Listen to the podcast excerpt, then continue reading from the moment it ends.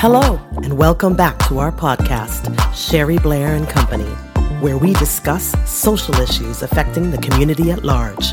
And now, our host, Sherry Blair.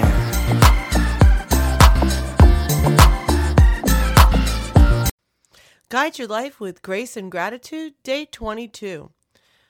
We learned a lot about gratitude and humility, says Michelle Obama, that so many people had a hand in our success, from the teachers who inspired us to the janitors who kept our school clean.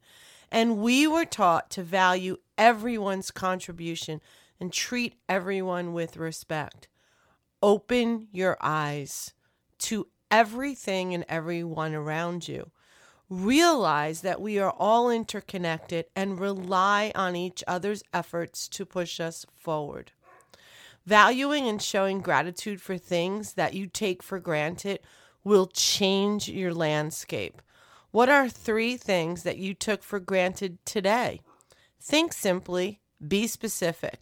Now, tomorrow, go back and extend your gratitude to the people responsible for those contributions.